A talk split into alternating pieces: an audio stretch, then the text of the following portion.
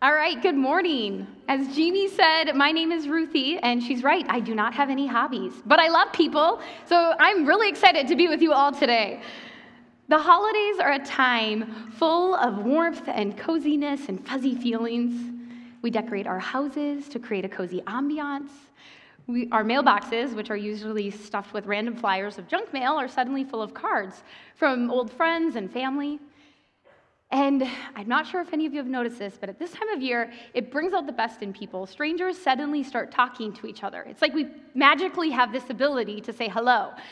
If you walk through the grocery store, I feel like people are much more inclined to say Merry Christmas or Happy Holidays. But halfway into January, we all seem to lose this ability and we just go back to ignoring each other again. Well, whether or not you've noticed it, I think it's true that this, the holidays are a time full of cheer and festivities and, and just glad tidings. We're going to talk today about a piece of news that's behind all of this good cheer. This isn't ordinary news like the kind that would pop up on your news feed on your phone or a notification. This is news of major historic significance and consequence. It's the kind of news that transformed the course of human history. But this news isn't just the stuff of history books, it's not just out there in abstract. It's actually meant to have a personal impact on your own life today. Have you ever noticed that news seems the best and the brightest when it stands in contrast to a bad piece of news that comes before it? It seems like the worse the initial piece of news is, the better the second piece of good news seems in contrast. About four years ago, I heard the worst news I could have imagined at the time. My dad, whom I loved and who's in his early 60s, he had stage four cancer and only weeks left to live. This came out of the blue, and my, my family and I were absolutely devastated at the thought of losing our dad so suddenly. And yet, this news, while terrible, actually opened up the door for my dad to receive a new kind of treatment that had just been launched. This treatment gave him, him an amazing quality of life, well past those initial first weeks of that prognosis. And then eventually, we received the wonderful news that his cancer was in remission. It seems like sometimes the best and happiest announcements are those that come on the heels of some very bad initial news. The news we're going to talk about today follows this same pattern. It's really, really good. In fact, it's so good, it has the ability to give each one of us amazing, great joy. But there's some bad news that comes before it. In order for us to appreciate and understand the full weight and significance of the good news, we have to take some time to unpack and really look at the bad news. Getting a clear picture of the bad news will then help us to respond appropriately to the good news. So, we're going to hear two pieces of bad news today and then one piece of incredibly good news. So, here we go. Bad news number one we live in a messed up world filled with messed up people. No surprise here, right?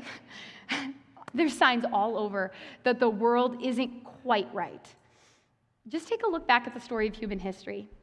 It's marred by brutal dictators and bloody genocides and wars.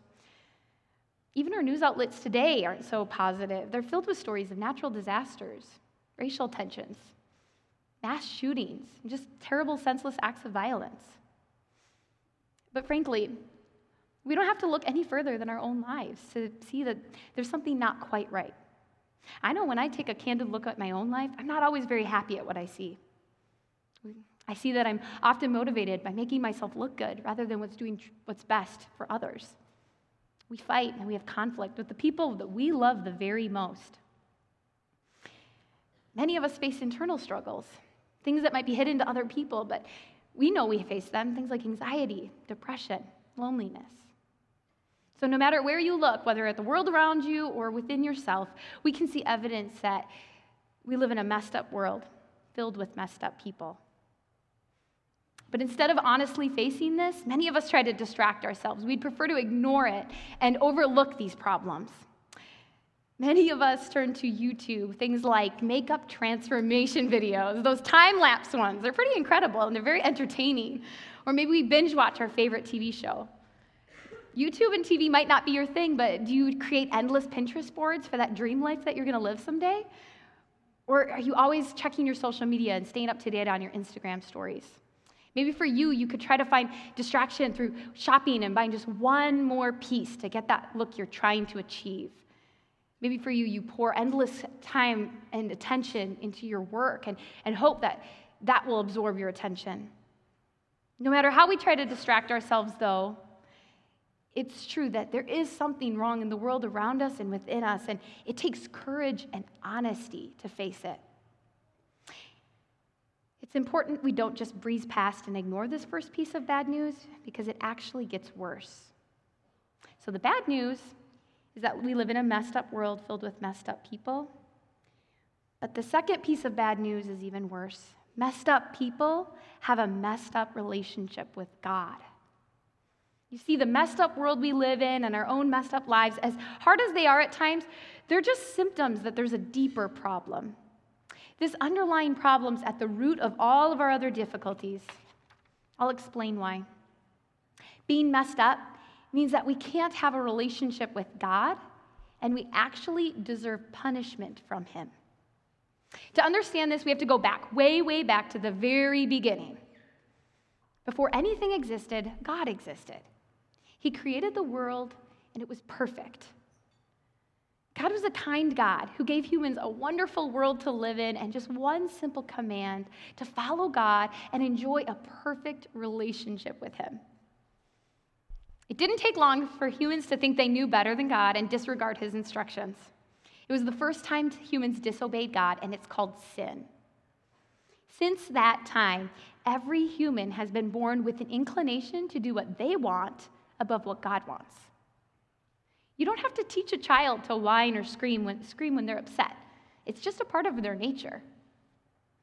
Well, humans have a natural bent to do wrong. God, on the other hand, is perfect in every way. And because of God's perfection, he can't be close to anything that's less than perfect. In fact, even each and every act of disobedience or wrongdoing has to be punished by God because God's just. So, God is our creator and our father, but He's also our judge. He's the judge of the whole world. We know that in an earthly sense, if a judge is to be good, they not only have to pardon and protect the innocent, they also have to give consequences for wrongdoing. We wouldn't feel safe if terrible crimes went unpunished in this world. Well, similarly, God can't just excuse sin and still be a good and fair judge. So let's boil it all down. All humans are born with a bent toward sin. And this sin bent keeps us from being able to be close to God. And even worse than that, makes us deserving of punishment from God forever. This is really bad. You might be thinking right now, it's okay, got this covered. I will just do more good things. I will be a better person, and then my goodness will outweigh my badness, and God won't punish me, right?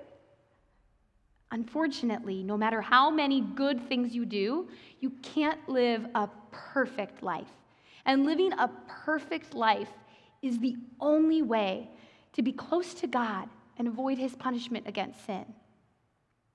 There's no news worse than this. This is as bad as it gets.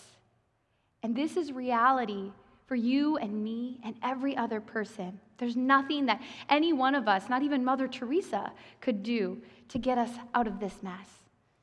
We're all together in this place with this hopelessly bad news just hanging over our heads. Okay, we've talked about our two pieces of bad news. So it's going to get better, okay? So we we are messed up and we have a messed up relationship with God. Let's move on to the good news. Do you remember at the beginning when I said that good news seems to shine the brightest when it's contrasted against the dark backdrop of bad news? Well, thousands of years after God made his initial announcement of bad news to all humanity, he made a second announcement. But this time, it was a declaration of good news that would solve our worst problem. This good news broke through the hopeless darkness of human history and offered a real solution to the bad news. God's announcement is recorded in the book of the Bible called Luke. Luke was a doctor who was careful to make sure his writings were historically accurate. Let me paint the scene for you. It's late one night. There are a group of shepherds doing their rather boring and mundane job of watching sheep. I mean, there's a reason people talk about counting sheep to help you fall asleep. So let's pick up right here. You can follow along as I read, uh, the words will be on the screen. Luke 2 8 through 11. And there were shepherds living out in the fields nearby, keeping watch over their flocks at night. An angel of the Lord appeared to them, and the glory of the Lord shone around them, and they were terrified. But the angel said to them, Do not be afraid. I bring you good news of great joy that will be for all the people. Today, in the town of David, a Savior has been born to you. He is Christ the Lord. So the shepherds are watching their sheep when suddenly, out of nowhere, an angel appears. The shepherds are naturally stunned and terrified, but the angel tells them quickly to not freak out because they've come with an important message for these shepherds. In fact, the angel says this message is so important, it's not just for the shepherds, it's actually meant for all people. So, what's this message? Here we read it. Today, in the town of David, a Savior has been born to you. He is Christ the Lord. The angel is essentially announcing that God has sent his son into this messed up world that's filled with messed up people, with our messed up relationship with God, to rescue people and bring them back into a close relationship with God. But how could this be true? I mean, we just established the fact that no matter how many good things any one of us does, we can't earn our way back to be close to God. How then can God's Son fix this problem? Well, God sent his Son into our world to be born as a human. Let's not move past this too quickly. Think about it. God put his eternal Son with his limitless power and strength into the body of a tiny baby. The infinite God became a finite man. Jesus' body was made up of the same DNA as yours and mine. It was subject to all the same weaknesses, all the same temptations, hungers, and thirsts, and yet he managed to live a perfect life, not sinning once in his human body. And because Jesus was sinless, he was the one person who could be close to God. He was the one person who didn't deserve any punishment from God. Yet it was God's plan to take all the punishment that your and my sins deserve and lay it not on us, but on his perfect Son. After living a spotless life, Jesus died on the cross, and in so doing, took on himself the punishment that our sins deserve. You can think of it as an incredible swap.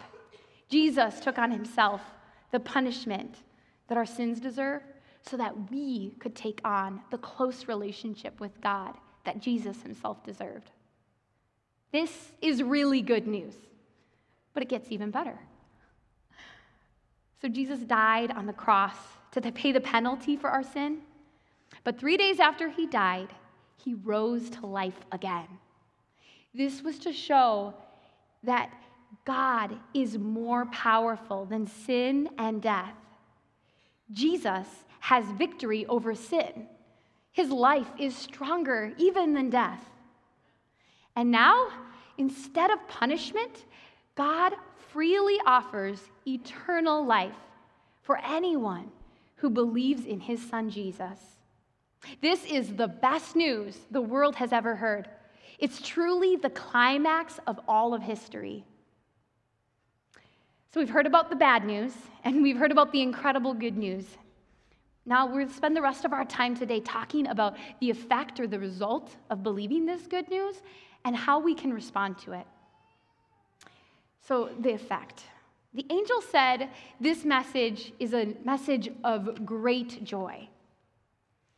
Many of us are only familiar with the kind of happiness in our life that depends on our circumstances. For instance, the happiness of going on vacation or the happiness of a relationship status. But vacations come to an end, and even the most promising relationships inevitably disappoint at times. Happiness that's based on our circumstances it is inconsistent. It's up and it's down. But there's a different kind of joy that the good news of Jesus brings. This joy is constant and steadfast because it's not tied to a changing circumstance, it's tied to a fixed, unchanging historical event the life, the death, and the resurrected life of Jesus Christ. Believing the good news that Jesus has come to rescue you from punishment and bring you back into a close relationship with God brings a kind of joy into your life like nothing else. If Jesus has solved your greatest, worst eternal problem when he died and rose again, then your joy has a secure foundation. Think of it. If you believe that God has already taken care of your greatest eternal need in sending his son, how much more will he be sure to help you and care for you tenderly in whatever difficulties this life may bring? You can walk through life then with a confident joy, knowing that regardless of the ups and the downs, God is with you and He's for you. I'm not pretending it's easy, it's not.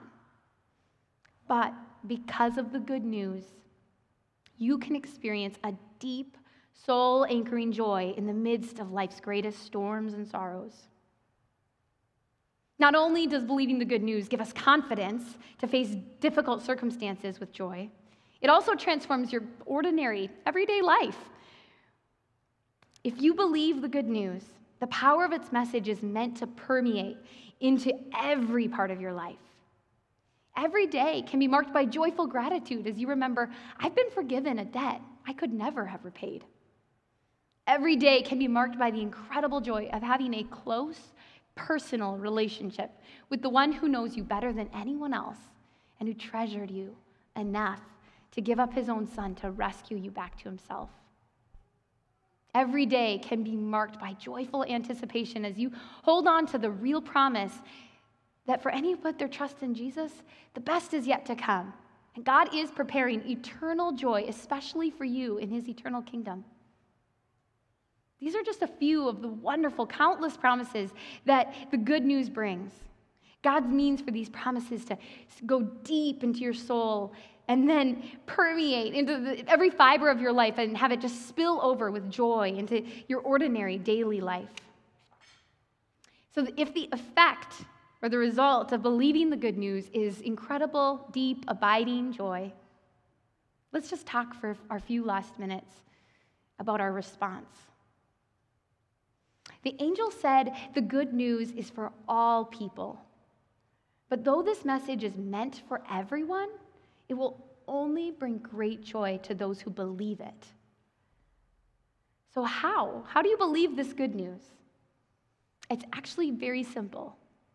First, simply admit to God that you're messed up. Admit you aren't perfect. Admit your choices to do what you want above what God wants are sin and deserve punishment from Him. Admit that you've messed up your relationship with God and you can't do enough good things to earn your way back to Him. Second, simply believe that God sent His Son, Jesus, into our world to live the perfect life that you couldn't live. Believe that Jesus died in your place for your sins. And believe that Jesus rose to life again and promises eternal life for any who put their trust in him and receive his plan of rescue. Third, that's actually it. See, I told you it was simple. Simply admit and believe. Admit you're a sinner and believe in Jesus for your forgiveness.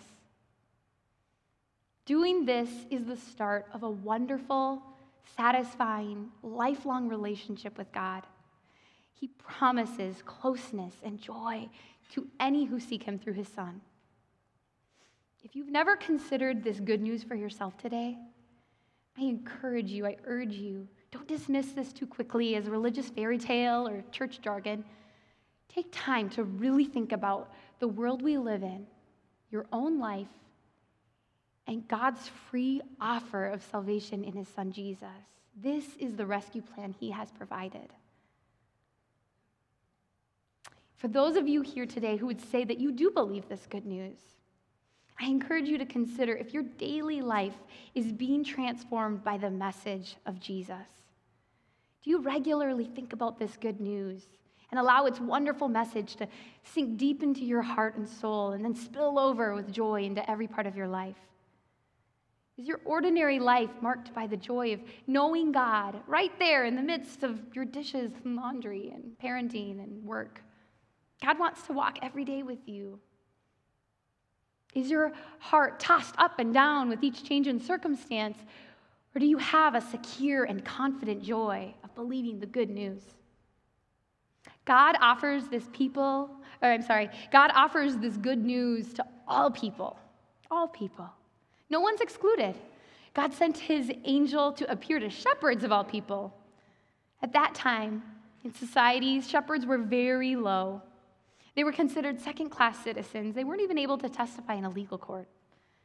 And yet, this is the group of people that God chose to make his announcement of good news. I hope you see that regardless of what your past holds, no matter how bad you feel you are, how undeserving you might think you are, or maybe how good you feel, God is making his message of good news in Christ available to you today. All you have to do is simply admit and believe. At this time of year, we can feel more comfortable or inclined to think about the baby Jesus born in the manger. And while the Nativity is a wonderful part of this story, let's remember the whole story today. Let's remember the hopelessly bad news that's hanging over each one of us. Let's remember the personal love that God has for you that's caused him to willingly send his son across galaxies and eternity to rescue you back to himself. Let's remember the free gift of forgiveness and eternal life that God is offering you today simply by believing this good news. Let me close with the words of the angel when this wonderful announcement was first proclaimed thousands of years ago today. Uh, these, these words are just as true for us today as they were when the shepherds first heard them. Do not be afraid. I bring you good news of great joy that will be for all people. Today, in the town of David, a Savior has been born to you. He is Christ the Lord. Would you pray with me? Father, thank you for sending your son Jesus to be born as a human in our messed up world and bring us back close to you. Thank you, Jesus, for solving our biggest need by coming and living the perfect life and dying in our place. Thank you for being more powerful than death and rising from the dead, and now promising eternal life for any who put their hope in you. This good news is the most priceless gift. No one deserves it. None of us can repay you for it. Help us to humbly receive it and rejoice in it. Lord, I pray you would help us today to see Jesus very clearly Help us, each one of us, to understand and believe the good news. Transform our lives through the great joy that comes from believing the good news and then living every day in close relationship with you. This is only possible because of Jesus. So we celebrate him today, and it's in Jesus' name that we pray. Amen.